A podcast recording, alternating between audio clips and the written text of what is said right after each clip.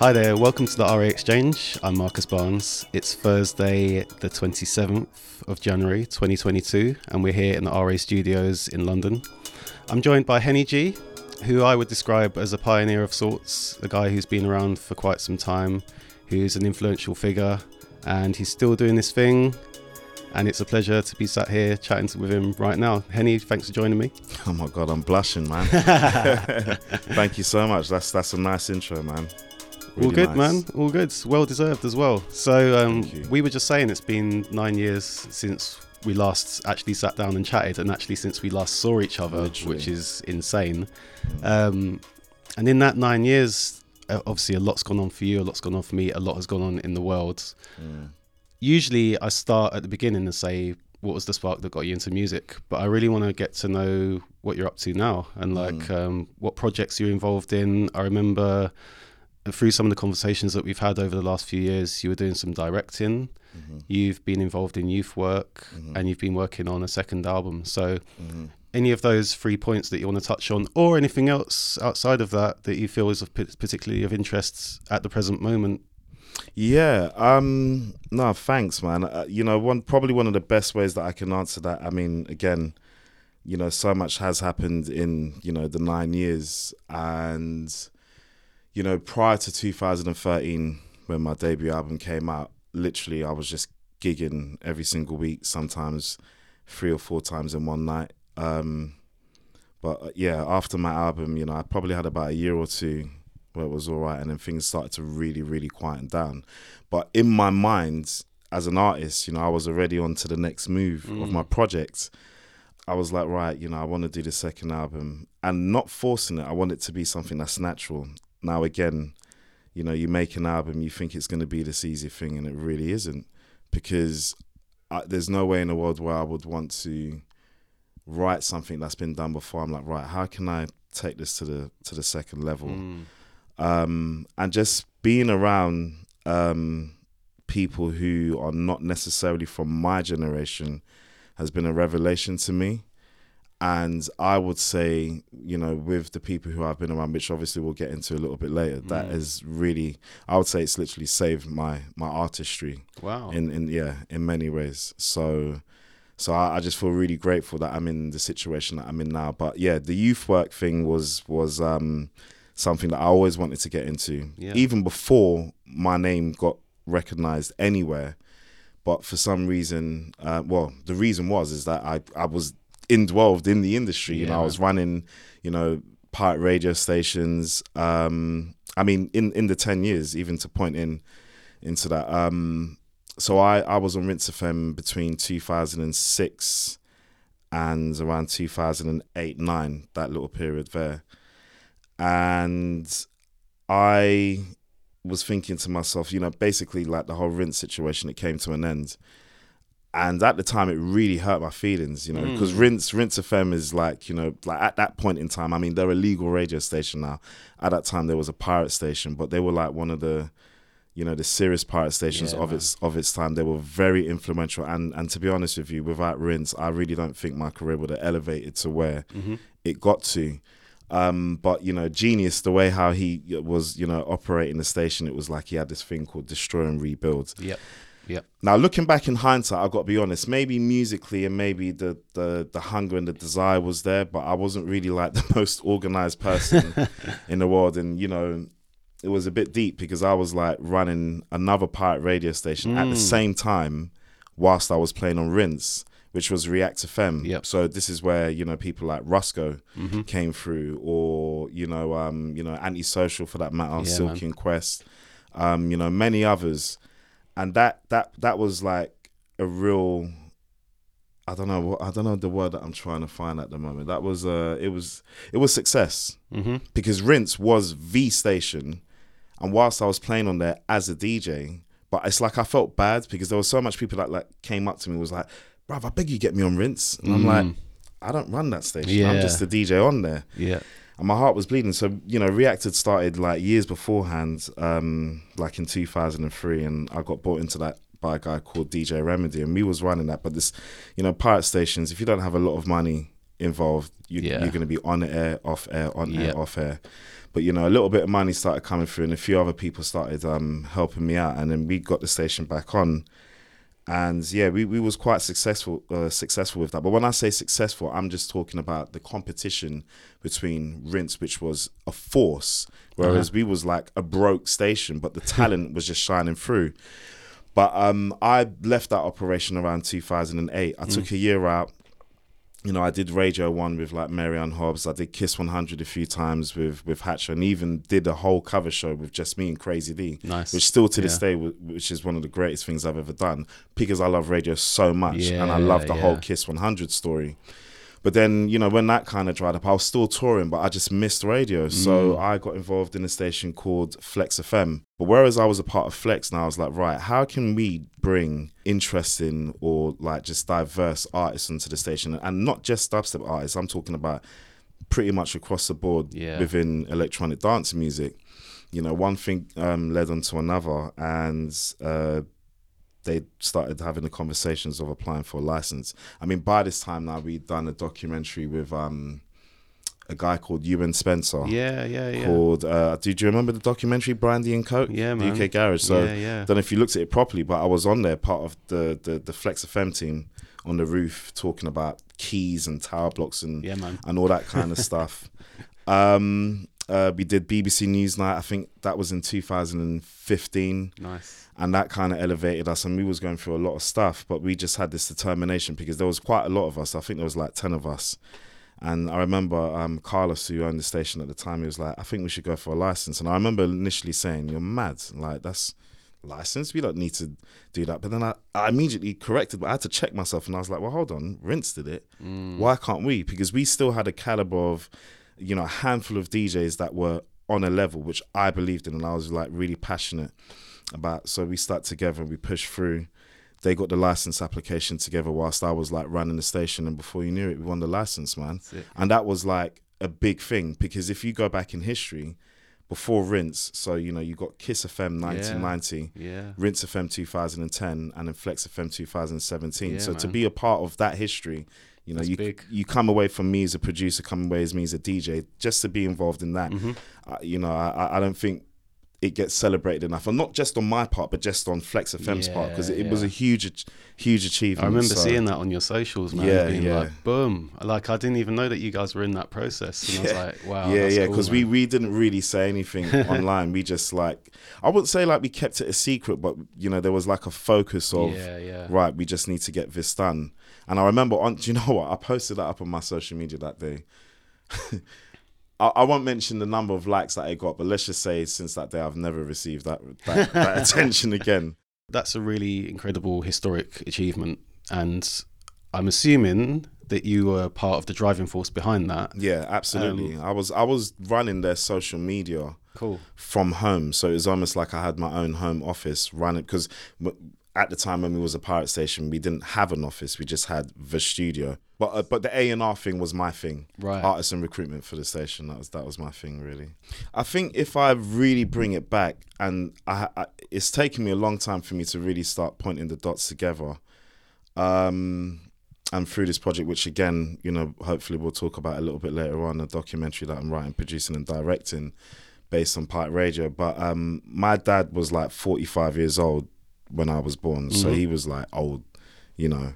Um, but he loved music, and he was like a uh, like a former band member in a band called the Lions in the 60s. They had like a publishing deal. He got ripped off. that was that. So, you know, when I was growing up, he was always giving me advice. Oh, watch out for this, watch out for that. But we would like, like on a Saturday, we would um, get in the car and my mum would be like, right. So I'm from Hammersmith hmm and Shepherd's Bush. Like, I think, yeah, at this time we were still living in Shepherd's Bush. So this is like pre 92. So this is like between 89 and 99. So I'm really young. I'm I'm like four or five years old.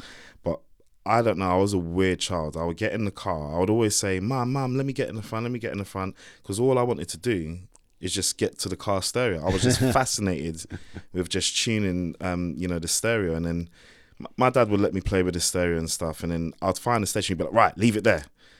And probably one of the earliest stations that I can remember was a station called LWR Yeah, man. huge, huge, Yeah. huge station. So it was like R and B, funk, soul, boogie, um, yeah, even hip hop as well. Like a lot of hip.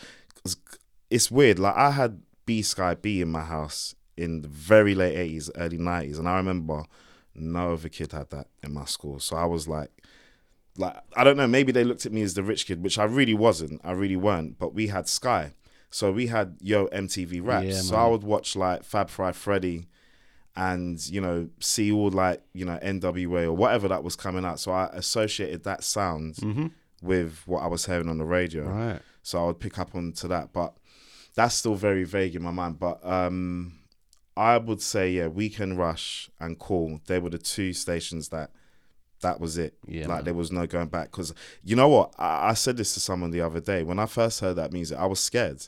I didn't understand what was going on, but there was like moments in those tracks where like you know the chords Yeah. or the you know like the melody would would just appear and, and most importantly the samples Yeah, because it would fascinate me like how did they get that sample on that record and and I'll I'll, like, I'll be working it out in my head as a child I Mm. can remember it you know so yeah but I, w- I would say I mean Weekend Rush I'm not going to sit there and say that I listen to it all day every day um, I had family members that used to shout and rave about that station but Kool FM that was the school Mm. Yeah. you, yeah. th- there's there's no denying that Kool FM all day every day. yeah, man. You know, listening to DJs like DJ Ron and SL, you know, DJ Wild Child. Um, sometimes I'd hear like DJ Dextrous on there. Mm, yeah, man. Um, you know, Navigator. Yeah. You know, Moose, Five O, um, Ragga Twins. yeah, man. And you know, by the time I, re- I remember, like my mum, she used to um work as a nurse. She was a staff nurse, so sometimes she had to work um, nights. Mm-hmm. So my dad used to like drive minicabs at night time. So he had to work nights. So I had to go to Auntie's house. So I'd stay at Auntie's house and probably like the, the Easter holidays or summer holidays, I would like not get sent to like a camp or something like that, but it would be like adventure playground Yeah, or play man. center. Yeah, yeah. And all of the people that worked at the play centers were all cool. They were all into jungle. So they would have a ghetto blaster Nice. playing Kool FM tapes or playing the radio or something along them lines. And probably one of my earliest memories was hearing M-Beat's Incredible yeah, just literally man. take over the world. Like you could not get away Nah, from that song. You could not get away. And do you know what? Can I say this? As much as that song has been rinsed or it's been overplayed and whatnot, I'll tell you something. I still think that song, that track is outstanding. Indeed, big- it is, man. MB Yeah. is an unsung hero. Big like the guy did so. He, you know, um, Clayton from Renegade Hardware and Mm. Trouble on Vinyl. He said he, he he wrote something on um on Facebook a few years ago, and he said MB was the first jungle superstar Yeah, and it kind of makes sense Yeah, when yeah, he said that, you know. But I just remember hearing that. But probably one of the tracks um, that I heard from Kool FM, and you know what? I'm not ashamed to say it. For years and years and years and years, I was trying to find out what is this track called, and there's a track called Jazz Note. by DJ Cross. Yeah, man. Dum, dum, Yeah. dum, dum, dum, dum, dum. When I heard that, I mean, the, even the hairs on my arms right now. I was just absolutely fascinated with that, and, and I think from that moment there onwards, I was like, okay, whatever this is, I just want to be Mm-hmm. a part of it. So Kool FM definitely um changed my life, no doubt about. it. And I knew and I knew that at a young age as well. I don't think either of us would be sitting here now if it wasn't for Kool FM. Yeah. and that's like that's that's not like I'm not exaggerating. That's yeah. like they're a hundred percent. 31 years old this year. That's crazy, isn't it? It's nuts. Wow, man. Yeah, like I was just I was just taping and taping like every week, but I'd be like taping over tapes. Memorex, TDK, getting probably getting mum and dad's tapes and putting like the tissue paper or the yeah, tape yeah, on top of it. 100%, Yeah, man, yeah, yeah, 100%. Like no tape was safe after a while. It's just like any tape I could get my hands on, Yeah, whether it was yeah, an album, yeah. there was an album on it already or not. And it's Yeah. um it's mad to think like um you know nowadays, and I, I don't want to be critical about social media at all. It's just a fact. hmm Back then, I had no clue what these DJs looked like. I'm 13, 14. I'm not going to the clubs. I don't know. I don't know what they look like, who they are, what they're about. I don't know nothing apart from their name and they're playing tunes, Yeah. and that was it. Yeah. And then you'd get to like learn what their particular style was. Like Yeah. Brockie had a particular style, Yeah. Ron and SO had a particular style. Uh, Young Eds, like they all had their Oh my even god, yeah, another one. Young Hey. Pressure X as well. Yeah, yeah. Oh, pressure, bad boy. And yeah, like- yeah, yeah, yeah, yeah. It's funny because you know they, they, it, some of the, they were playing a lot of the same tunes, but then they had their little exclusives that they got because yeah, they had they relationships. in and then yeah. yeah. and they had their own like, like it's like they had their own panache if you want to call it man. about their style. Totally, Yeah, totally. And yeah. like, I literally like I remember um, someone was like, "Oh yeah, you know." DJ Hype is a white dude, and I was like, "What?" and like, like ra- race doesn't matter, but Of it's just one of those things. As a kid, you're just like, you just you have an image in your yeah mind. Yeah, but the reality is is that sometimes like especially like if the media or let's just say the news and they just associate jungle music with black people which Mm, yeah. we all know if you, well i wasn't necessarily there Mm. but we all know that you know jungle music was it was you know navigator used to say it best you know it's not a white thing it's not a, Mm. it's it's a everything thing you know it's, it, it didn't matter what you look like as long as you got it in your heart Yeah, that's all that matters Yeah. but on the other side of that, there was like that kind of like stereotyping going on that was set subconsciously to some to some degree. So if you heard a DJ playing a certain song, but you didn't know what they looked like, you would probably initially have the idea that they look like that. You know, and then when you find out, you're probably mind blown because you're like, wow, okay, they didn't they don't look like that. And you just accept it and you move on and, and it is what it is. it's a it's a given that pirate radio was absolutely one of the most influential parts of our culture mm-hmm. at that especially at that particular time say from like mid to late 80s up all the way up to the early 2000s mm-hmm. and beyond you know given Yeah. that, that there's the legacy of the legacy of Rinse and Kiss as well mm-hmm. so can you tell me a bit about the inspiration behind the documentary and, and how that sort of came into your mind and is there a particular narrative that you're trying to tell and you know just you know can you sum up the, the sort of general gist behind the documentary Great question. Um, really, to be honest with you, I, I've got to be really honest, and I'm going to wear my heart on my sleeve. So being a part of Flex FM was my everything. Honestly, it really was. And I, and in some ways, you know, as a DJ and a producer, everybody expecting when's your next record coming out and whatnot. Well, one of one of the reasons was because I was so involved in what was going on at Flex and. You know, I'm no longer a part of Flex. It's been two years since I've played on there. It's mm. been two years since I've really associated myself with that station for you know complex reasons.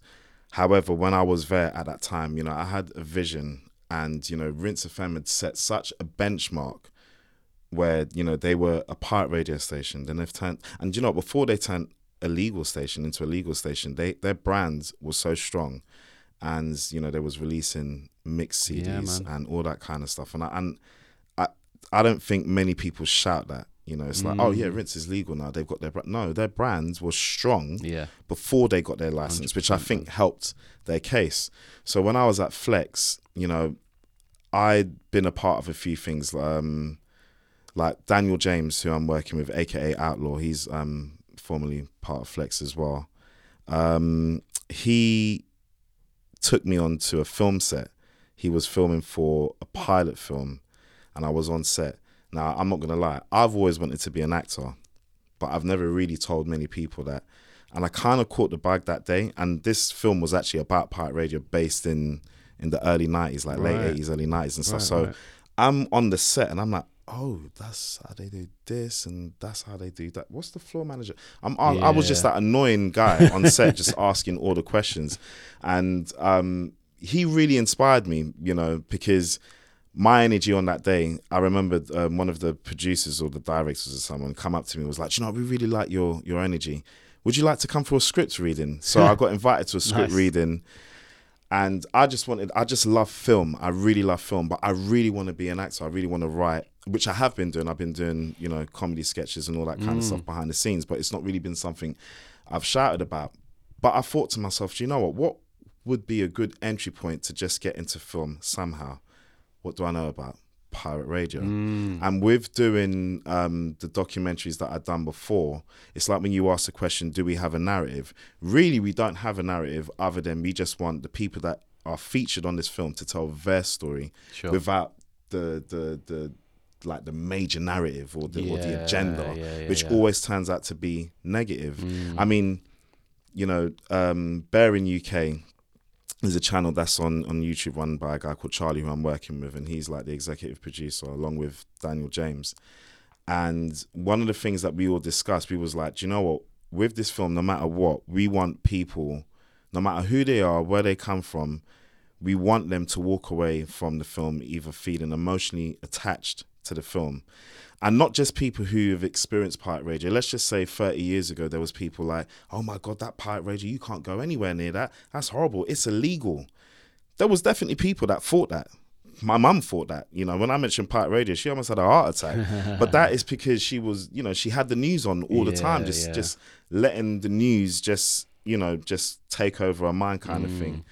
Um and there is people out there that have their views but i want ultimately from in in my personal opinion i would love for someone who had those views to watch that film and be like my god those people really worked hard Mm. and they really did something amazing so it's like all of that narrative and agenda is, is just stripped away people Yeah. just appreciate the art of what we was trying to do which Yeah, was man. just play music Yep. and do something with our lives Yeah. really so so that's definitely one of the uh, one of the reasons why I wanted to do the film um I initially wanted to do something like that in conjunction with let's just say Flex FM because now you got YouTube you got all these things where you can do something independently and do it yourself.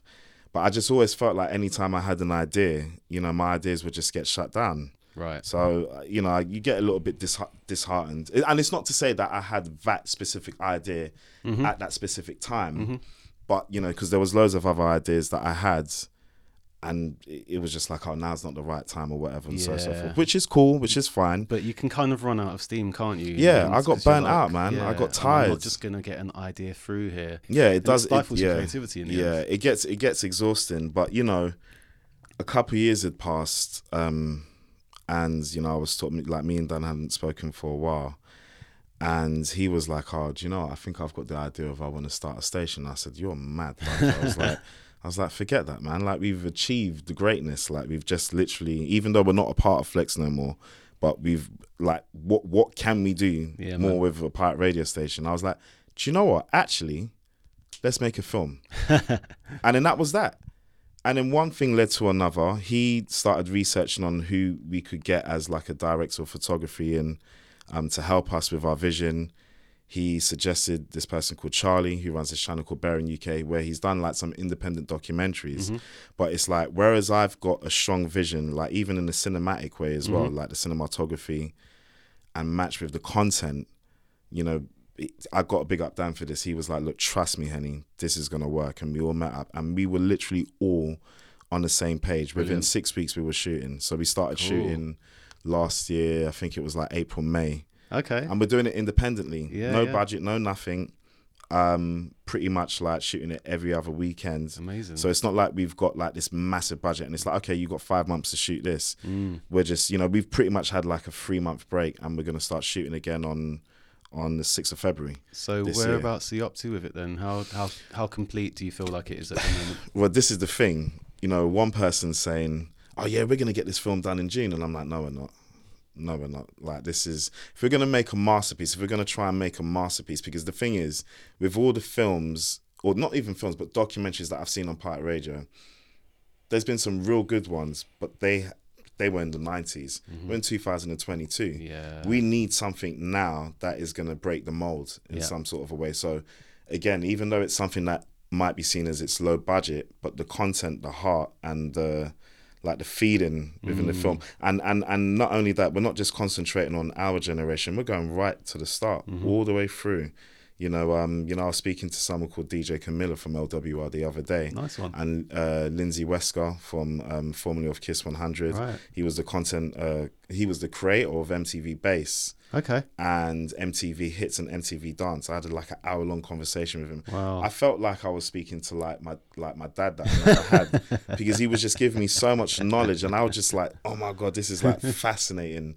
So to get that passion on film, and I and I kept saying to you know, it's like I'm speaking to my uncle, and my auntie, Yeah. but I'm like, you know what? This isn't about me. I want you guys to really tell it the way how you felt it, the way how you saw it, even if politics comes into it or what whatever it is. It's got to be real, man. Yeah, it's got to be real. So so yeah, but um, it would be great if we could finish it this year. That it would be amazing. But uh, they might kill me for saying this. But I, I I I think we will be completed maybe towards the end of the year. And probably ha- like out the following year, I reckon, because we we, we want to make something that is just beautiful and amazing. Yeah. We want to touch people's souls. Same way, what we like, same approach with the music. It's the same thing with the film. Nice one, man. I really appreciate that ethos, man, and that that moves us on quite nicely actually, because I want to talk about your music. Because um, I told you this story when you came down for that interview that we did years ago, but there was Yeah. um there was a period where I was having a, a difficult time. I literally just had like I was basically on the verge of a breakup, and I was on I was on the train from like this point to this point in Spain. I was on my own, and I was just listening to your tune over delayed style over Whoa. and over and over again, and I was literally just crying because like the, the the the emotion of it was just really touching me. That is And, deep. um, that is deep. yeah, Marcus, yeah. I man. remember telling you at the time, and you were like, Wow. "Wow, okay, I didn't." And I like you teared up, and I was tearing up, and I was like, Yeah. "But but this is what." Not just your music, but like we're talking about you. Like your music has that emotional like element to it that I wouldn't say you don't hear in, drum, in dubstep, but there's there's obviously particular styles within dubstep, and there definitely isn't that kind of emotion in some dubstep. Mm-hmm. But the music that you were making and the rest of your crew, man, at that point was like, it just caught me in su- with such a wave, man, and I was just like, "Th- th- I don't. How did these guys come up with this style? And like, you know, and you all had your individual styles within that that uh, you know that that sphere. But it was just like, this is just different, man. And I, I really love the fact that there are people that are doing this with the dubstep framework because, you know, when I went out to rave, it was like, there was like Aggie stuff, there was like the really, really like dub orientated stuff. And then hearing you guys, it was just such a breath of fresh air, man. Like, really was. Like, can you tell me about how you kind of developed that style and then how you guys kind of connected and then how that sort of rolled into antisocial and the, that whole thing man because uh, that that whole timeline is i think such a influential periods of of of UK music that I don't think really gets the shine that it deserves. No, thank you, Matt. Wow, that's that's really. Um, I've just deeped literally everything what you said, and and that's um a beautiful thing for you to even say that, like the honesty and and the transparency, um, to even say that because I don't hear that all the time, Mm. but it's when I make these records, you know, and I will answer the question, but when I do make these records, that is my intention. I want people to feel what I feel, not on the negative end, on the positive end. It's like, okay, you're feeling this way. Well, that's that's the universe. Like someone years ago messaged me and was like, look, I ain't from your area, but I know what you're feeling. I think they messaged me from Nigeria or something like that. This was years Yeah. ago. But in terms of like developing the sound, I think the best way that I could say it from my story, so obviously being influenced from like soul Mhm. and you know funk boogie, all this kind of stuff, and, and and jungle music and garage music. Listen, man, you know those two genres of music and house music as well, like which is the mother. Mm. You know, I, I listen to like Ron Trent in my house all day, every day, and I listen. I don't know who I don't know him personally. I was only When I listen to, to him his last music- night. Right. If when I listen to him and his cousin Trinidadian Deep, Yeah. when I listen to their music, I'm like, we share the same spirit. Yeah. It's like even with Lone, so the, it's a spirit thing. Mm. But I'm gonna be real with you. When I when I was starting out as a as a as a producer, because I was always I'm a DJ first before anything. I started making music in 2001, and you got to understand, I'm in London, you know, pirate radio. Everything was all getting aggy at the time. It was all getting dark, and and as a DJ, yeah, I felt like that at the time, so it made sense. And you know, the beats were intricate. They were they were innovative. It was future, and I was I was always a part of that. But when yeah, when I started making music, I did. I mean, these are songs that or tracks that no one ever heard, but I did try to replicate what I was feeling inside, but I was still starting out, so you get a little bit lost with your sound. And I'm gonna. I don't think I've ever said this before, but Silky had a huge, huge, huge influence on on my life. Like there's, there's no two ways about it. And this is this is why because I started making music in a children's home. Mm. So I was in care at the time. I was eager and I was like fully chatting shit to this guy who was my key worker. And I was like, yeah, I can make beats. I could not make beats, but I was just saying it to him to reach out. It was like trying to make him believe that I could be something or somebody. And I think he felt the passion. So one day he came up to me and he was like, I got something for you. Because in this children's home, it was a brand new children's home and it had a computer suite in there. Right. So he bought me Reason and he was like, right, Nice. that's your studio. And from that day, it changed my life.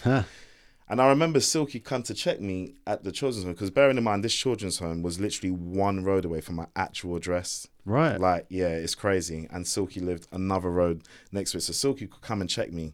He was like, What are you saying? And I'm like, I'm making beats.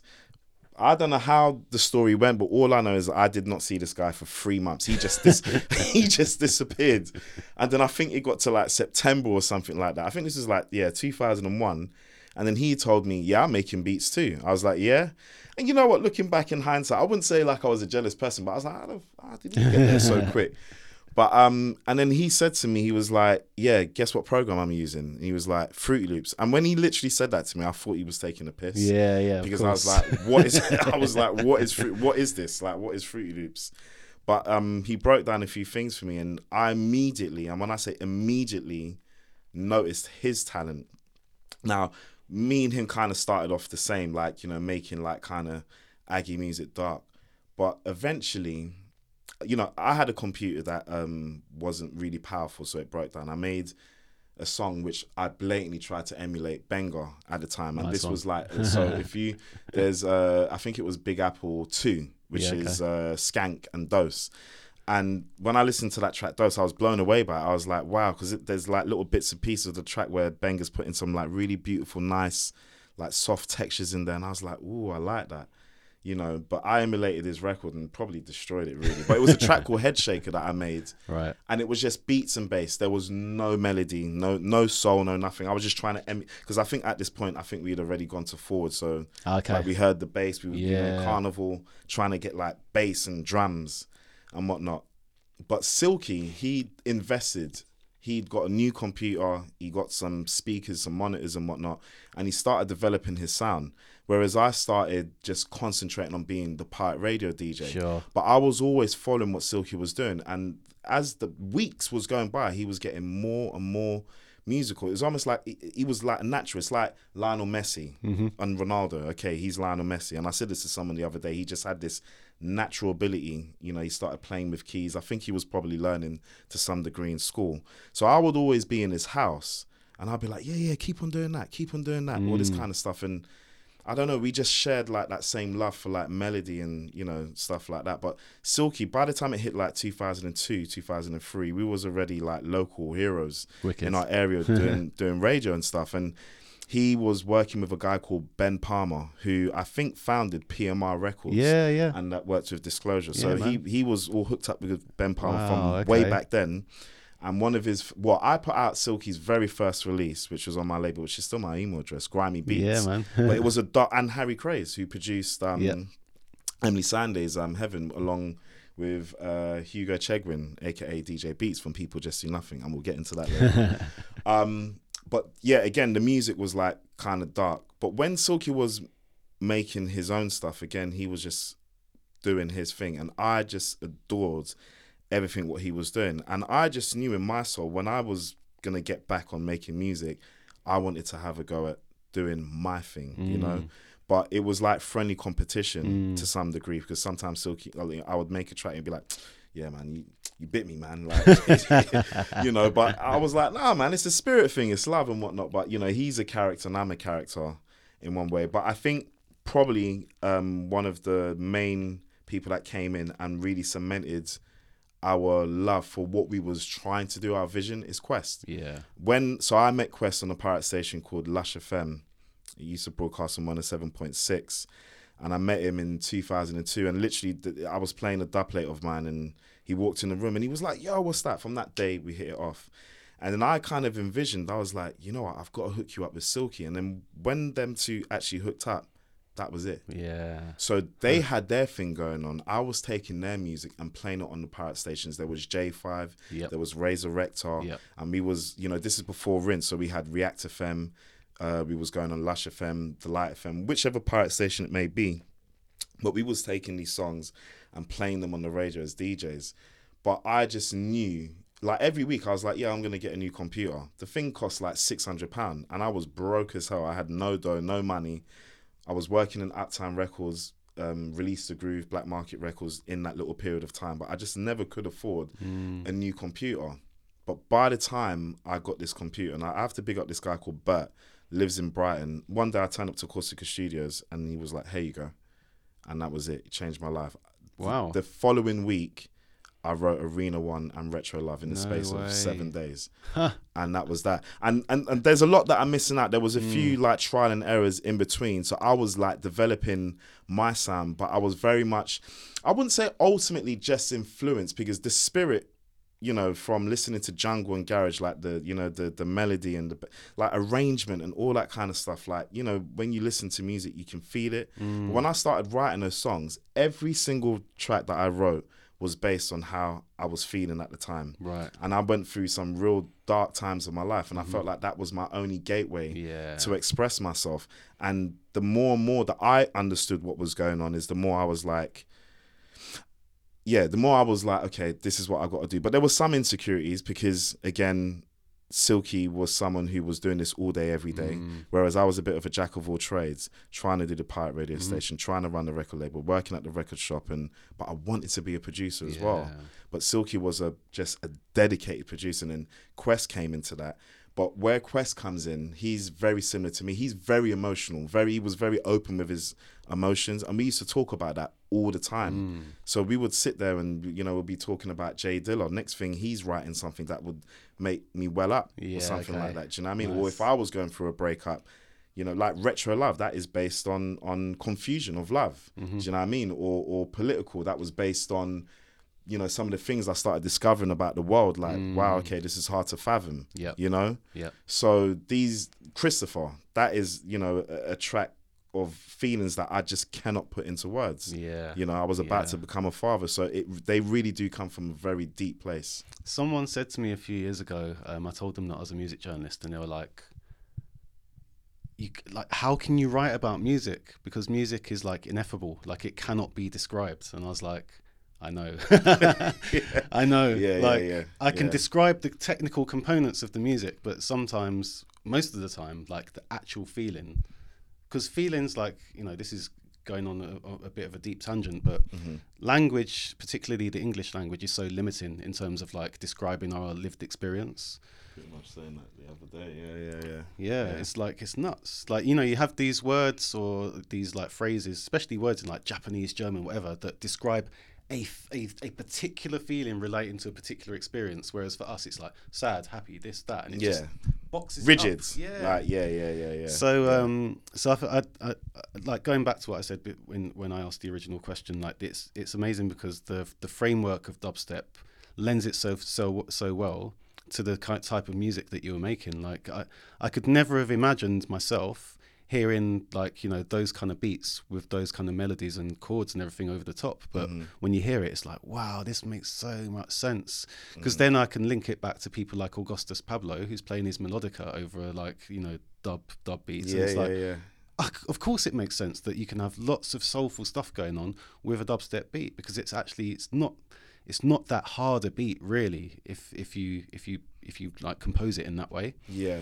um, the other thing I wanted to talk about was um, your your connection with the crew and like how just how how did it sort of grow into this like antisocial and rinse situation because that's kind of where I I first started to really hear about you and, and the rest of them and also like all of you were so adept at like hosting on the radio it's something Yeah. like Thank you. you hear you like some DJs just don't want to do it. Like I, I like going back to Kool FM again. Like certain times, like the DJ would be on their own without an MC, and they're just like, "Yeah, so and so, it's blah blah blah blah blah." Big shout to so and so, and they just you know that they weren't that comfortable talking on the mic. But then certain DJs would be like, "Yes, it's DJ so and so," and they had their own like Yeah, yeah, persona. yeah. And like I always remember when you were hosting on the mic, you just had this like persona, Yeah. you know, and um, I I really rate that man. I got to be honest with you. Before I answer that question, I was listening back to some of my old like rinse shows, and I'm like, oh my god, oh my god, like not. I, I don't know. I cringed to some really, extent. the gangster boogie. Yeah, but I'm proud of it at the same time because I had a lot of heart and desire, and I really wanted to do my best to make everything heard. Whether if it was Silky's record I was playing or mine or whoever's screams or bangers, Mm. Mala's, whoever. But you know, I, I used to listen to um, a lot of like. So obviously, after listening to like Kool FM, and you know, you know, even stations like um, uh, Freak FM. so Mm, yeah, Freak FM was a station I used to listen to, and I was like, okay, the music is insane, but these DJs are professionals. Like I used to listen to EZ on there, and you just knew Mm, you yeah, was man. listening to a professional, Mhm. but it was a pirate radio station. man. Sometimes they sounded even better than what you would hear on Kiss Totally. at the time. So I don't know, maybe subconsciously that got into my system, but on the back off of me getting onto radio, I was listening to like Delight FM.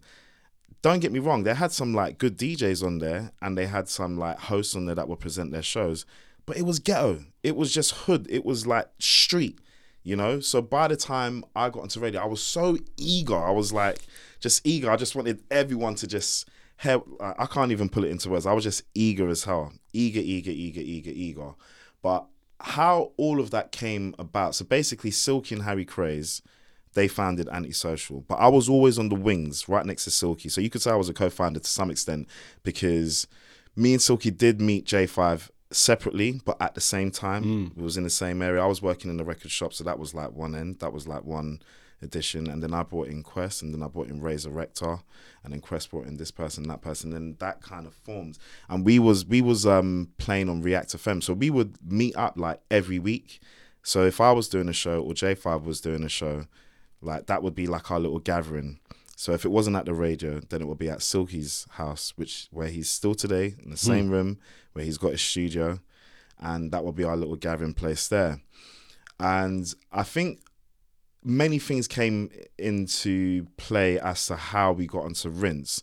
But the truth is, is I was at this point in time, I was working at Uptime Records, and Slimzee used to come into the shop. Nice one. So I'm seeing Slims. I'm like, okay, yeah, they're Slim, and I'm working with Cameo, and then Cameo Cameo would be like, oh, Henny does radio. Henny does radio. Like, but he wasn't really trying to support me. He was probably trying to take the piss out of me, like thinking, oh yeah, he thinks he knows radio and whatnot because our thing wasn't as big as like Rinses at the mm-hmm. time. But me and Slimzee got talking. What a lovely human being. Really, really nice, down to earth guy. We started talking, and he's like, oh, can you get me a midpoint? Can you get me a this and that? Anyways, I hooked him up. But whilst I'm hooking him up, I'm, I'm like, bro, I'm going forward. And the stuff that I play, it fits rinse. Like, hook me up. I was saying that for about a year and a half, which seemed like 10 years at the time. But one thing led on to another, and then I got on the station. But if I rewind back a little bit, it was actually J5 who got on rinse first. Even though I was the one influencing everyone saying we need to get on this station. But what it was, Johnny Cash was from our area as well. So he's from down the road as Yeah, uh, down the road from us. He's he was like Ladbroke Grove.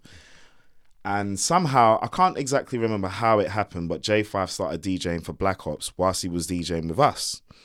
But it was a good thing because that was the gateway of like the rinse listenership, you could say, Yeah. getting to know who Silky was, who Quest was, who Henny G was, who J5 was, whatever.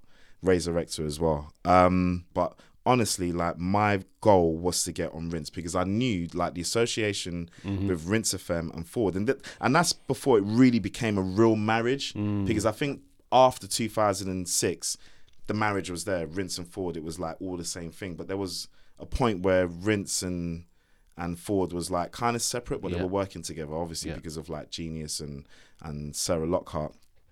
Um, but yeah, I just remember getting a call one day from a guy called Sterling, and he just randomly phoned me up. He's like, "Oh yeah, I got your number. Yeah, I've been hearing some good things about you. I think it was Tubby, DJ Tubby. Oh, yeah. because Tubby used to come down to Uptown Records all the time, so we used Nice to all one. like kind of conversate and go to the pub afterwards and get literally annihilated.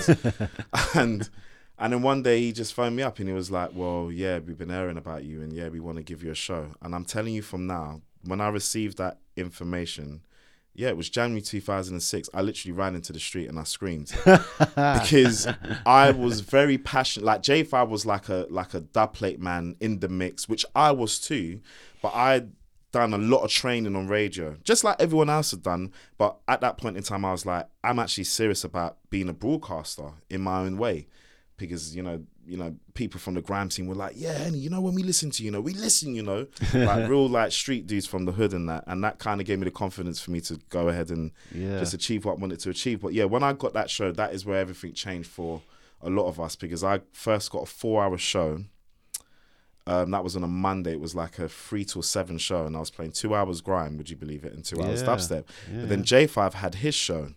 But at that point in time, you know, like Rinse was like a full blown pirate station. But Sarah Lockhart came in and then she started to change a few things. And that's where they started to apply for the license. I think, yeah, I remember they actually pulled us in and they were like, right, um, we're, we're going to be moving into this property where we're having the meeting. Mm. It was like in Bromley by Bow on like the. um the, like the dual carriageway, Yeah, like around there, yeah. and it was like in this library place. Like, it was really strange because usually all the pirate locations were like shitholes, man. Yeah. But this was like quite a nice place. I was like, okay. And they changed a lot of things, and they changed it from it just being a direct pirate to it being rinse.fm. It was Mhm. the internet, so there was all these things that came apart. But when I got the show and when J5 was on there, we used to do a lot of back to backs or cover each other and all that kind of stuff. And then the station started keeping tabs on Silky and Quest as producers, and then eventually that you know they got their own shows. But then the weird thing is, is that they I, I, I remember saying to them, "Get Silky and Quest on there," and they were like, "No, no, no, no, no," and I was like, "Are you not hearing their music?" Like, but in the end, they gave in, and then they got shows. But by that by the time that they established themselves on Rinse, I'd already like kind of moved away um, from mm. the station, which was heartbreaking. Mm. But for the sound and for the culture of what we was trying to do, it literally changed all of our lives because J5's bookings went through the roof, my bookings went through the roof. You know, at that time, I introduced Silky and Quest to Mala because obviously we was mm. going to DMZ, and I, it, it's almost like you could say we was just literally in the right place at the right time, but also mixing with the hunger and desire that we actually had. You know, so but I, would say like I was a driving force behind that. But each and every person had their own thing which was beneficial to them or the crew at the time. So, can you take me back to the inception point or the inception periods of, of dubstep when it was finally like there was a new genre starting to take hold that you were aware of as being something that was like, I haven't heard anything like this before, and I'm in a club, forwards, plastic people, this is different, and I want a piece of this. Yeah. Oh, absolutely. Um, so listening to pirate stations like um, Delight FM, so Solid Crew's Station, and you know what? They don't get a lot of big ups for this because I used to listen to their DJs, and a lot of the DJs from So Solid as well, included Oxide Yeah, man. as well, and he would play like these tunes like from like Zed Bias Mm. and like Steve Gurley, you know, and I'd be like, what is this is different like like I was immediately connected to the groove of what was going on because it just sounded so different Mm. to what was going on. I I knew even before I was a producer, I just knew the level was up and it was just different. Mhm. You know, this is at the age of like 12, 13, 14. Um so I would listen I would listen to like a lot of shows on on on, on Delight or Lush FM or just any pirate station where I could hear an interesting DJ. But where I think it really changed for me was going to Black Market Records and going to Big Apple Records. Right. So there was like key situations like meeting Sarah. I mean, bless her. Like you know, she, I don't think she took me and Silky seriously when because we we could barely see over the counter. we was like walking there thinking like, yeah, give give us a white label underneath the counter. And sometimes she would look at us like, really? but then we was consistent. We would come there every other week. And we like these labels that she was either associated with or what she was running, like I don't know, Self People, she started Road or Tempa, Soulja, all these labels. Like we was after that stuff, especially me as well. I remember um uh Dark One, uh J, there was a track called um Pipe Dreams, which um came out I think around 01. And I remember Silky getting the promo of that and I just rated it. I was like, You're done, you know, getting that. You know. But I just kept on following like like you know the movement and what was going on and i could tell like she was associated with all this stuff and then she she kept because there was this confusion with the young young stars youngster and young star so there was musical yeah. mob musical mob pulse x uh, and that was written and produced by dj young star but she said, "Oh, my brother's called Youngsta," and I was like, "Oh, the one that made Pulse," and she got really upset. She was like, "No, no, no, no, no, no," and all this guy. I, rem- I remember that so well. But then I started differentiating who was who and so on and so forth. But then we started making journeys to Big Apple, and Hatcha one day, like he got used to seeing our faces, and he was like, "Yeah, come down to this. It's gonna be the one."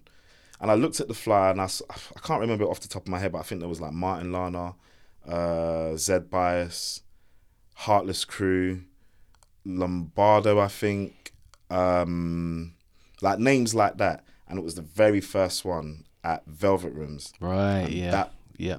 that that was it. that shit changed my life. And I never went back. And I was a little bit scared because it stopped after going to a few of them. It stopped and there was no forward, there was no nothing. So I kept going into the shop in Black Market. And then this is where me and Youngsta actually got quite close. So he was kind of giving me like, oh, don't worry, Ford's coming back. It's moving to a new club. And the very, very, very first forward at Plastic People, me and Youngsta went together because I was working at Release the Groove. So this was, this would have been, if I'm not mistaken, I think I'm quite accurate here, but it might be a month off. But it was September 2002. Wow, and I went to the very, very, my God, that's 20 years. That's 20 years ago. Yeah, that's 20 years ago where it moved to, to Plastic People. And I went to the very first one. And that sound system, like, actually, we actually had a test press of Silky's first release, which I put out on my label. Yep. And we gave it to Youngsta, and he was like, You're going to play it, you're going to play it. And he played it. And I don't think Silky came with me that day. And I went rushing back to him and I was like, Youngsta plays your tune. I was like, You've got to come to this place. You've got to come to this place. And he didn't come for a while. I, I think for a long time he thought I was chatting shit, to be honest. But, you know, I think, you know, the word started to spread of what this thing was. And then before you knew it, he started coming there and mm. everyone, you know. But for me, it was just like keeping tabs of what was going on. And, and Youngsta, I would say he was definitely the person where I kind of built a relationship with. Again, you know, I, I wrote a few tracks. Um, I wrote this track called Head Shaker. Yeah, man. Sarah was this close to signing it. I remember sitting in, in her office in Ammunition in, in Brick Lane, Mm-hmm. and there was this guy called Corey Johnson. I'll never forget his name, Corey Johnson, and he ran this label called Defenders. If you Google him, Mm-hmm. you'll see about him, and he's you know done bits and pieces. But he was in the office, and he came with El-B. So I'm 16 years old, sitting in the office to talk with Neil and Sarah about signing my track, and I'm like. El-B. right in front of me. I, and honestly, you know, like when you say, "Oh, you don't know who this person looks like," and when I, I don't know who said it, and someone said, "Yeah, that's El-B," I was like, I was just blown away. But anything that happened with Ford, it was like I think it was a, a once a month situation on on a Thursday. Mm-hmm. I bro, I had no money in my pocket these times. Like probably all the forwards for a long period of time, no dough. Somehow I would get myself there, and I would just educate myself on what was going on. And I just never, and I just loved the sounds, like listening to people like like Mark One, who's Mm-hmm. Yeah, now man. Solardo, Yeah, who's like one of the, the biggest house DJs yeah, out there. Yeah, yeah. Um, but Mark One, he had a huge influence on what I was Mm. doing. Um, Plastic Man, who's Mm-hmm. now known as Plastician, he so Youngsta and Plastician, they were the first two DJs to ever play my music at Forward, Mad. and it was this track called Head Shaker, which is actually a doublet. I don't even think you can find it on on um on YouTube or anything Hmm. like that. But I do remember, uh, not Youngsta, um, Plastician played it about a good ten years ago on Rinse, and he actually said, "Look, this is a you know a rare situation." And I just felt like, wow, if these people are playing my music, then I can be a part of this. Totally. But it was frustrating because it was like, in one aspect, the door was shut. In one aspect, I was there, I was going to forward, I was rubbing shoulders with Sarah and Youngsta and whatnot, but I wasn't from Croydon and I wasn't from, you know, I was from Hammersmith, do you know what I'm mm. saying? You know, the pirate station that I was a part of had nothing to do with yeah, the scene yeah, yeah, yeah. but I was still trying to champion that sound. Yep. So it was really, really, really hard to to come through. And to be honest with you, Silky was making a name for himself in in the grime scene. You know, he'd like released a couple EPs here and there. Um, he he produced for No Lay, who's like a well known, respected female MC in, Yeah, in, in the grime scene. I kept saying to Silky, I was like, bro, we're free here. There's there's no rules. Because with grime, as much as we loved grime, but it was like at that point in time, some people might not make sense of it, but at that point in time, people just didn't thoroughly understand what we was trying to do. Yeah, yeah. But when I look back in time, it's because we were ahead of our time Mm. to some degree, you know. So it was more. It wasn't like, oh, we don't like grime no more. No, I listen. The energy in grime. That I listen to grime records now, and I'm like, wow. Yeah, Because I always say grime and dubstep is brother and sister music. Yeah, they were yeah, both born out of completely. garage at the same time. and there was a time where there was not really any distinction at all.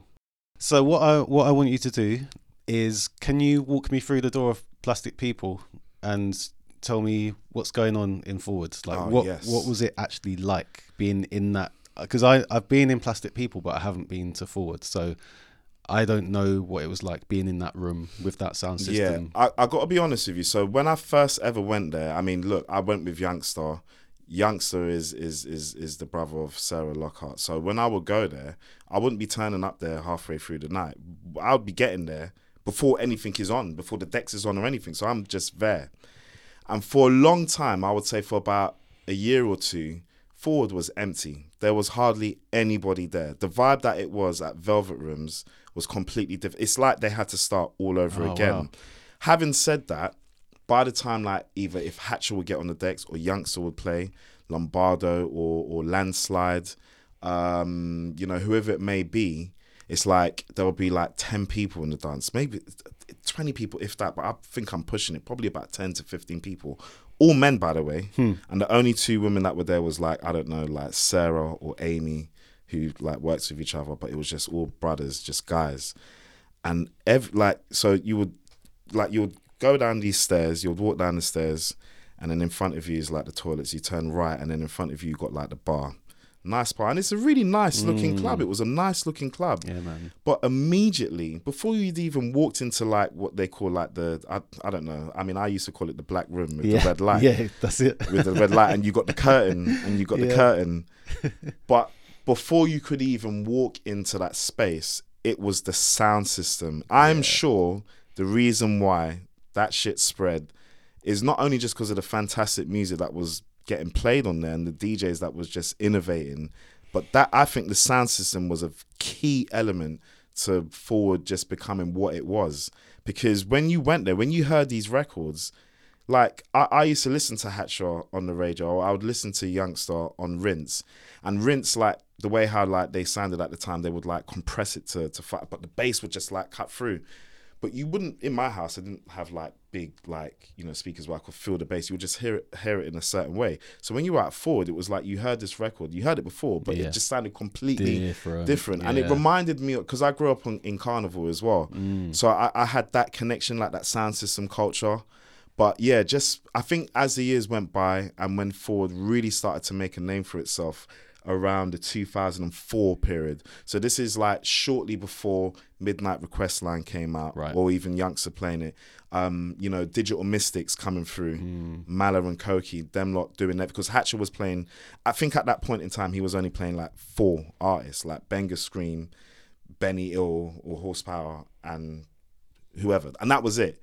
You know, Youngsta had his his people who he was playing, but the way how it was all developing, like in there, I mean, one week there'll be like hundred people, then two hundred people, and then before you knew it, they had to like. I think by the time it hit two thousand and five six, they had to make it like every week or something like that. It's a bit hazy for me, but back those days, real talk, you could smoke weed in there. This is before 2006, I think, when they brought the smoking ban in there. So it wasn't really a situation where people were going there and taking pills and mm. E's and all that kind of stuff. I mean, maybe they were, but I didn't see any of that. It was just people just weeded out. So when the bass Yeah. and, and the melody and the drums was, do- everyone was just indwelled in what was going on. And then one of the things that I can remember as well is that there was just a bagger man at the front just watching Hatcha or youngster just watching over just at what and I was that guy as well just watching what's this tune what's that tune so it was like we was all students in Yeah. university that's that's that's exactly what it was for me and it was it was just vibes man. I mean we'll we'll never ever get that back. Never Mm. ever ever get it back. We can try and recreate it but that feeling of something that it, because remember that music at that time it was new. It was fresh. And it was based around like on one end of it it was like young people because Benga and Skream are like a year younger than me. So at that time they were like 14 15 Mm-hmm. Yeah, man. you know? And then on the other end of it you had people like Kode9 who was a little bit older than us.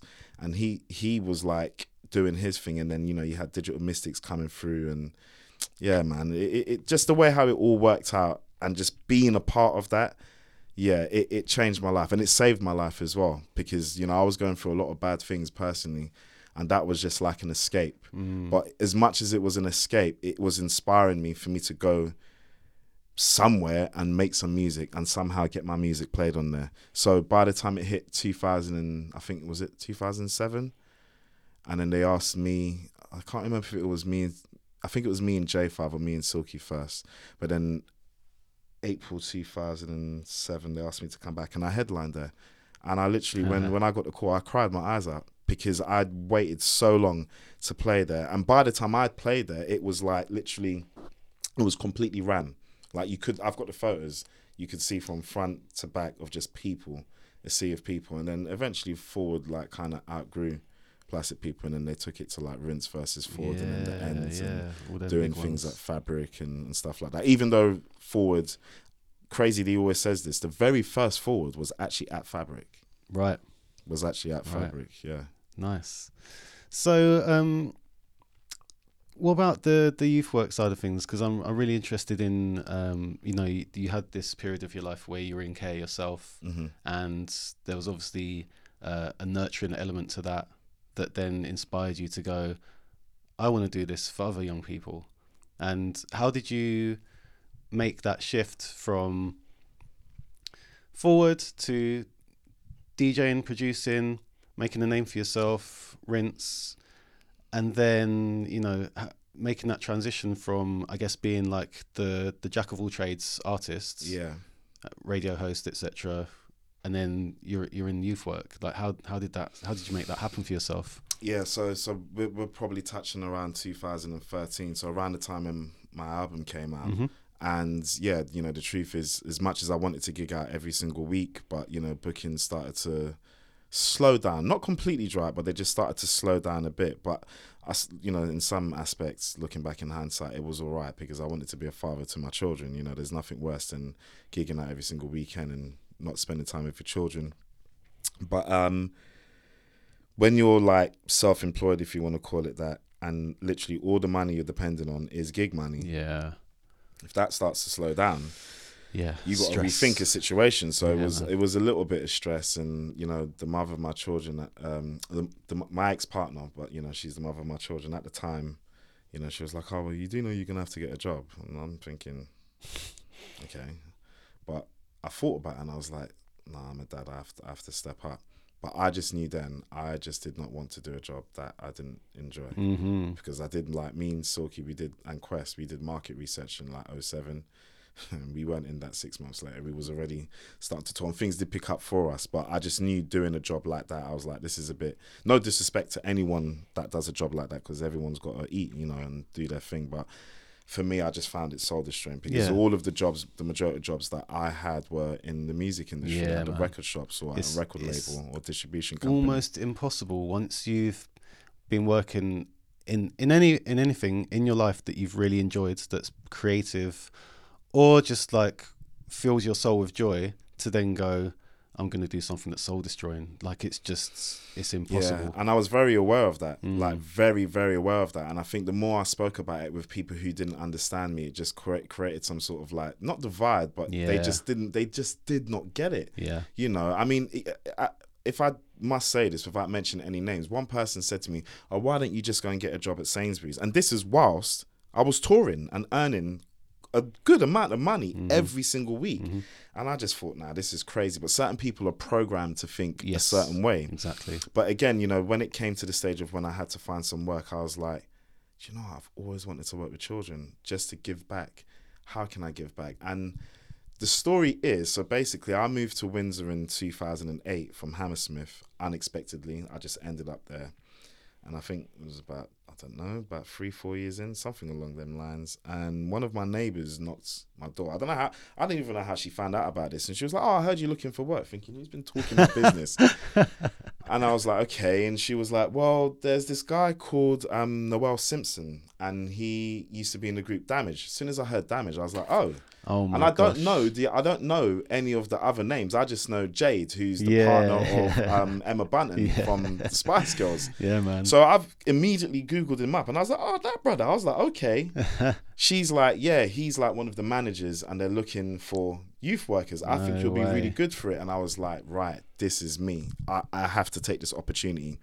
Went and linked up with him. And and by the way, he's like one of my best friends now. He was at my No house the other day. Yeah, yeah, yeah. Tell him Ghetto Romance is like my tune, man. You don't understand. Yeah, I play man. that. That's at no, that is that, that is a banger. I'm not It's even one- lie. I think it's one of the best UK R&B tunes. ever Hundred made. oh, 100 percent. Yeah, hundred it's so percent. I'm very underrated as well Yeah, yeah. overall with the the things that they contributed on that side of Yeah. stuff because you know I remember going to um you know friends' house in the mid '90s. So as much as I was listening to Jungle, let's get real, we was all. We had a little Spice Girls on the side and a little, you know, I don't know who was the other groups at the time, like All Saints. yeah, all saints. Yeah, ones, you know, like that was in and around us. That was you know the culture. You know, we used to sit in front of the TV on a Friday and watch Top of the Pop. So man. like there's, I, I like. Sorry to cut in, but like, yeah, yeah, yeah. I, I have this thing of like I don't think there's anybody that can claim that they were listening to quote unquote cool music when they were a kid or even in their teens because we're just surrounded by all this stuff. Hundred percent. Yeah. Like Top of the Pops was so influential for me, man. Absolutely. In fact, I think alongside my mum listening to reggae and stuff, that was the that was the seed that was planted for me because that was the only night of the week I could stay up a little bit later. yeah, yeah, was to watch yeah. Top of the Pops, Yeah, hundred percent. Yeah, I can, I can relate to that. So you know that that's a, a, brilliant point. You know, as much as I was indwelled in that stuff, and I was the weird child, but we definitely had pop music around us. And you know what? That the older that I get, you know, some people are like, oh, I don't listen to that. Let's get real. You know, we're all influenced in in, in in some shape or form. I think when you get to a real certain age, don't get me wrong, when it hit two thousand and one, two, definitely three. I couldn't tell you what came out in the Yeah, charts yes, apart yeah. Mm-hmm. from what was coming from the underground and what was like crossing over. Yeah. That's how I kept up with the charts. So there was that period, but you know, when you're a young, young child, yeah, you're surrounded by top of the pops and what was it, CD UK and Mm-hmm. Yeah, yeah, all these them. things live and kicking. And you, you was always interested in like what artist was going to get interviewed and stuff. So to hear that my next door neighbours saying that Noel Simpson Hmm. was uh, one of the managers for the Royal Borough of Windsor Maidenhead Council, Brilliant. that was a bit mad. But yeah, working with him um, was was great. I, I was I was basically a volunteer for like the first year or so, and then he started asking me about you know what because you do this DJ stuff because he knew about my career once I'd explained to him. And we had this mutual uh, respect for each other, and he was like, "Do you know what? Why don't we do like a summer program or Easter program? Do some DJ workshops or music production workshops?" And I think at the time they had a little bit of money, so they started investing into like one of the like buildings that they had, and they built a new studio and stuff. Great. Um, so yeah, that was pretty cool doing that for a good few years, and, and that's actually how I met. It's really hard, like saying this now, because he's like corrected me on this so many times. but so it's be- it's because of I would say Noel was the catalyst as to the situation that I'm in now, um, and um, Sam McGregor, right? So Sam McGregor was one of the the young people that was coming to the youth center, Okay. and me and Noel would watch this guy, and he had like this, you know, guitar, and he he would play brilliantly, and he would sing really nice, and me and we would well, Noel was more of the tease. I was more like, you've got the talent, don't listen to him, and we would be like, he's gonna be the next Ed Sheeran, you know. It turns out that he was hosting his own Radio One show last year and this year. Brilliant. Yeah. And then he was the person that technically introduced me to Zach, who's sitting next to me. Um, and basically, he played me some music. And immediately I was like, okay, whoever this is, I'm going to work with him. I, I said some crazy stuff in my head, like, you're going to be my engineer. It's like, I, actually, what I was saying, you're going to be my Rob Playford, like, you know, like Goldie situation. And it's, I mean, obviously our situation's completely different but it's turned out to be that way and we've like been working together i'd say officially for like the last four years Amazing. um, but we've known each other for like the last six years or so and we've just been helping each other in, in any way we can so i teach him stuff he teaches me stuff there's no there's no part in our relationship where it's like oh well i know it all no because we're all we're Yeah, always yeah. learning because i know i can provide and he can provide but um you know we're like brothers now and we're family. And he started an organization, a business called Nebula Music Limited, which is based in Maidenhead. And that has literally been my holy grail, my savior, as to still wanting to be the artist that I want to be. Because when I say this, when I wrote my first album, when I started it, I started writing that album without actually me knowing I was writing an album Yeah, yeah, yeah. in my in my bedroom when I was living in Hammersmith, and then I moved out, and then I remember my computer. I, I had no association with it for six six weeks or so, and I just remember that literally. It, that was soul destroying. I was like, Yeah. I need to make music, and then by the time I got my computer back, I was living in a bedsit. And these times now, like I'm starting to gig and stuff. When I wrote Candy, I was sitting on the fridge. Wow. Yeah. Whereas now you fast forward to 2022 and it's a professional situation Yeah. uh, around me and and that's not that's not down to me that's down to Isaac Ray he's sitting Mhm. next to me and he's he's one for the future so we've um, been working together and we got some amazing projects that we're working on he's assisting me on my album but again imagine if I never did the youth work thing I just don't know if I would be here saying all of this stuff so it's just crazy the way how how things work work how it works out but I just knew making that decision working with children it's not that I wanted anything back from it Mm. but um, yeah, I just knew it would be something that would be rewarding, and it's gone beyond that. I interviewed uh, Laurent Garnier towards the end of last year, and he um, he sent out. He's like he has obviously has his promos sent out like most artists do, and his promo went out to a guy called Rosh, who's now called Works of Intent, who wrote the letter to RA a couple of years ago. And um, Rosh wrote back to him and said, "Yeah, you could do with adjusting the levels here and blah blah blah," and just basically critiqued like the production side of it, the technical side of it. And rather than Laurent being this like egotistical person that's like, "Nah, shut up, who are you?" He was like, he mailed him like, "Can you come and help me with my music?" Yeah, yeah. and now yeah, they have yeah. this relationship where That's like you know beautiful, yeah and like Rosh is probably about half Laurent's age but like you know the I think the greats out there are the ones that are always open to learning and always open to connecting with people that are much younger than them because we can we can both learn from each other it's not it's never a one way thing Absolutely. I mean, don't get me wrong. I mean, there's, it's like even with f- finishing the final mix on of my of my latest twelve, um, Life and She's called I'm not going to say the label just yet because that needs to be announced officially from the label. Mhm. And you know, Zach's got like ideas of how things should be done and i've got ideas so we we've been learning across like four or five years of like trying to have the marriage of Mm. what he thinks and what i think because i've still look i'm not going to sit here and say i'm an engineer Mhm. by any means but i know how i want my stuff to sound yeah yeah yeah but you know he's someone who is actually trained like you Mm. know he's trained and he's gone to university and he's got his dues so it's trying to put a mix of like i don't know like you could say in one aspect the hoods Mhm. and paper but then i know that's literally just come to my mind but that is the way how it is with our thing and yeah with me sitting there saying, do you know? Because sometimes you know, like Zach's said certain things to me, and I'm like, oh, I don't know if this works. But then I'll go home and I sit there and I think about it, and I'm like, actually, maybe I should yeah try that. yeah So it's a, it's challenging. it is but, you know. He's getting to know me, and I'm getting to know him. But I Mm. want, I want to collaborate. I want to. I've always wanted to work with an engineer, not just to engineer the music, but like a, a co-producer, because I, I know I can do it all by myself Mm. but I kind of feel like if I'm going to take my next projects up to the next level, especially with this album, you know, some of the greatest producers that are that are out there, people who's written music, you know, they've not done it by themselves. No, you know, no, they've no. had a team of people around them, and, and that's yeah. something that you know. I'm I'm someone who, when I was growing up, I just used to read credits, Mm. just credits upon credits upon credits. Who did this? Who did that? I was doing that from the age of like four or 5 My Mhm. dad could tell you, and that was really important to me. And I kind of feel like going through electronic music, you, you saw them credits disappear. It was like written, producing, and yeah it's all one person. yeah So it's yeah, like I'm kind of trying to go back. And whereas obviously I come from the generation of Reason or Fruity Loops or FL Studio, if you want to call it that, or Cubase. Mhm. By the time when I came in, it was like you didn't need to have the hardware. You didn't need to have no 30 grand to get big mixing desk, X, Y, Z, whatnot. You could just literally do it all on one computer and it's all you. Mm. And somehow that was a platform which I I, I kind of took advantage of and I was able for me to find my artistry through that.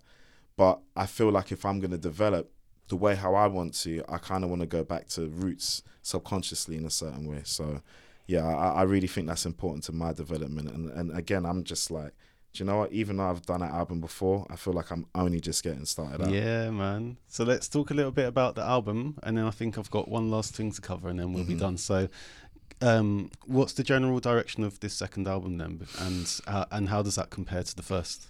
Yeah, great question. Um, with adulthood, one of the things that I wanted to do because it's like it could be a trilogy in the end, but it's a, it's a story. So I mean, childhood was a story without words.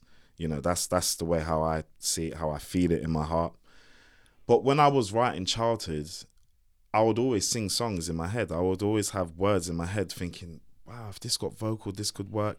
Depending, maybe if I shift the arrangement a little bit and so on and so forth, and it would play on my mind a little bit as I was like, "Oh, maybe I could have got this song made and whatnot." But I was very unorganized back then. I was a bit of a mess. Some people might find that hard to fathom, but you know, when your brain's going at like 100 miles per mm-hmm. hour, it's like, what do you do? But then I thought, no, no, no, no. Let me just guide myself to one lane and just stay on that lane. And I did that. And I think towards the end of doing childhood, there was a few tracks that I made because, yeah, if not every every track on that album is all 140 BPM.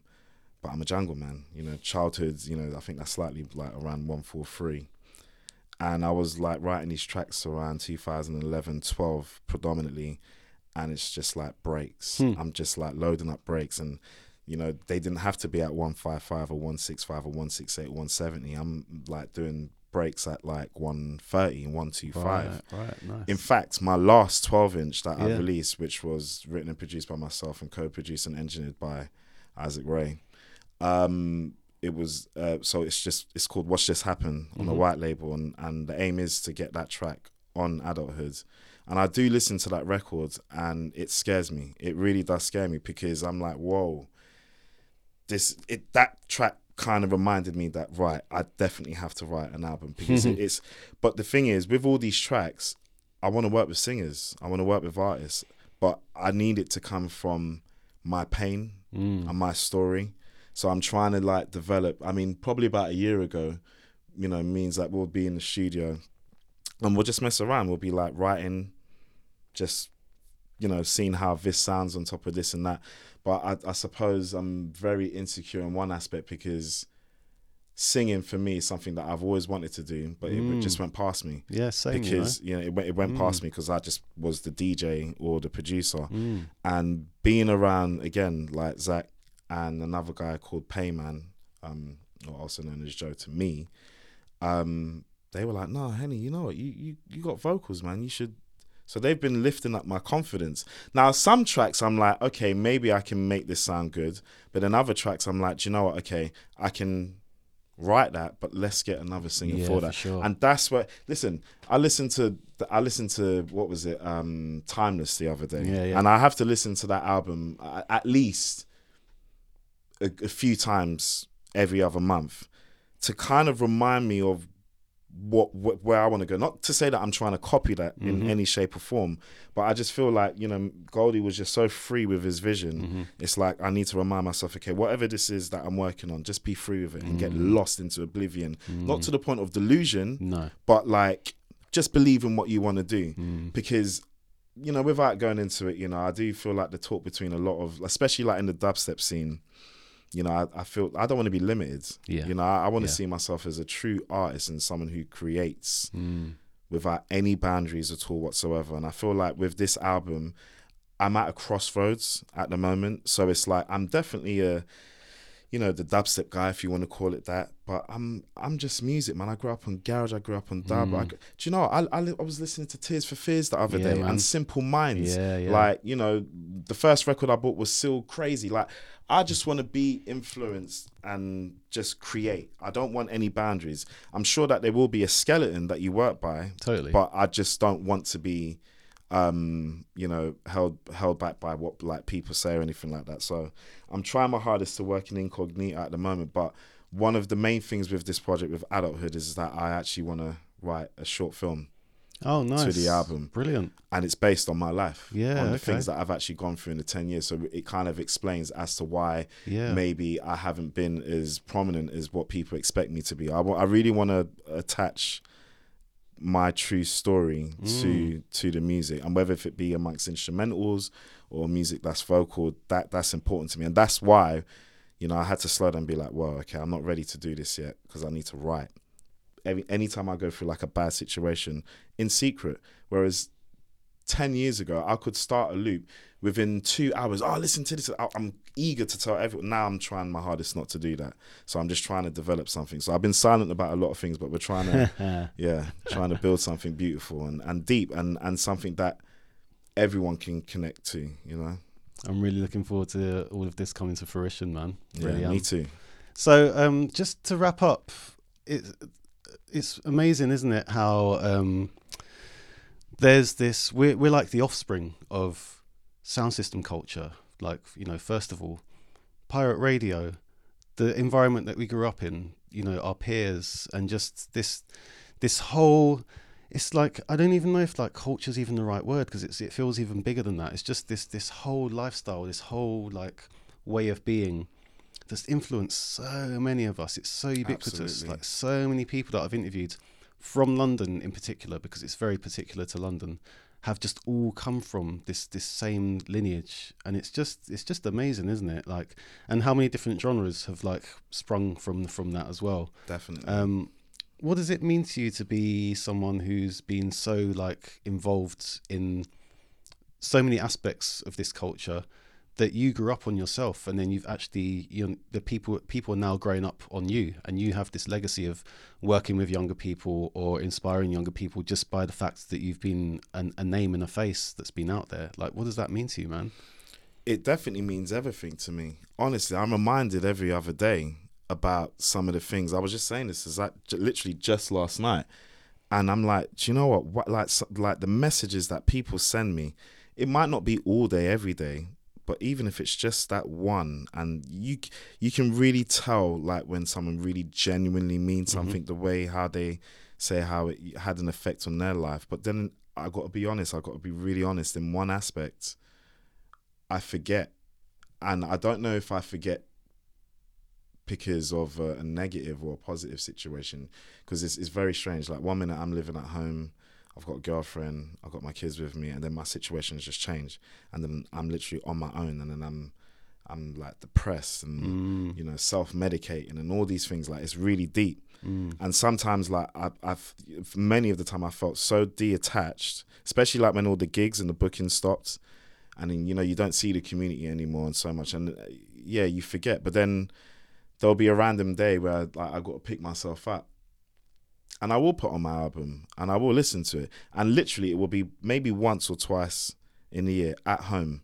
Maybe at the studio, I'm always playing it all the time, you know, just to show them like, yeah, this is how I want to try and do stuff. But yeah, sometimes I put the album on and, and it does remind me of the things that I've achieved, and not just by myself, along with my musical brothers, Silky, Quest, J5, Razor Rekta, um, and and many others as well. You know, I'm, I'm really sorry if I haven't mentioned your names, but to be, yeah, you know what, I'm really really proud of just being a part, and not just as an artist, just as a fan, as a fan, because I mm. honestly. Mm. s- Sometimes in, in one aspect, like if you look at it in one way, I feel like I love other people's music more than what I'm doing because I'm I, I just like if I love something I love it. Yeah, I really really love it. And that's why I always say I'm a DJ first because I love playing other people's music and believing in their music and showing them that I believe in it so other people can catch on to that mm-hmm. energy and then they can understand so you know but as a as a fan to be a part of that oh my god it's just like wow you know and, and that's how I know that we'll never get that time back that time is in that time. All we can do is do what we do for now.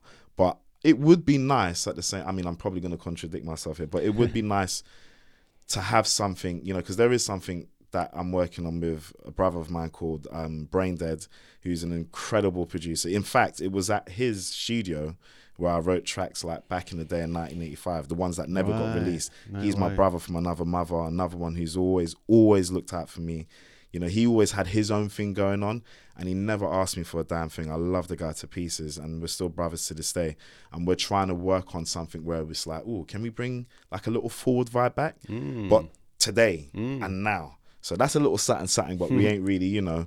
But um, yeah, that I mean, Joe Muggs um wrote this book. I can't remember what the book is called. I Oh, don't know. bass tops and mids Yeah, and and so one of so the Or guy Joe Pa- tops. yeah yeah yeah so the guy who I mentioned Joe Payman who I met in very similar situations uh, to Isaac Ray and um yeah, we've we've got a relationship and stuff. You know, he's an incredible producer as well.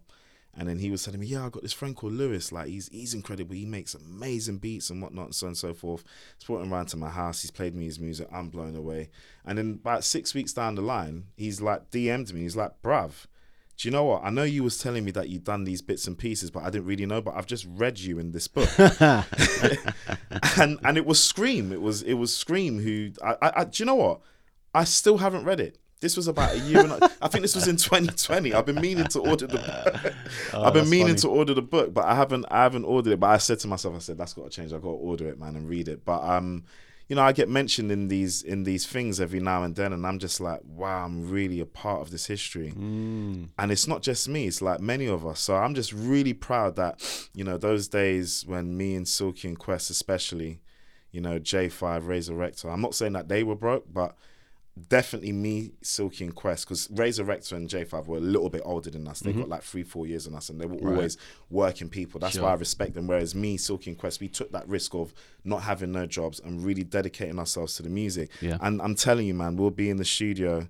And we'll like literally have one pound fifty between us, and we'll go and get a bag of chips, and that was our meal for two days Wow. just to you know and it was the love of the music and just Mm. being around the pirate radio stations and everything that kept us going and every little moment even if it was one little baby step of progression it was like yes. Yeah, man. you know and we, we felt it and and we all believed in the vision. But i do feel like my energy and my eagerness i suppose my heart and desire definitely was a catalyst for a lot of things. And i i used to be scared to say that stuff. I'm not no more.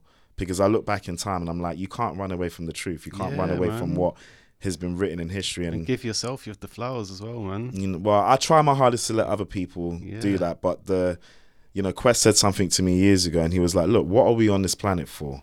Like, what, especially as artists and creators, what are we on this planet for?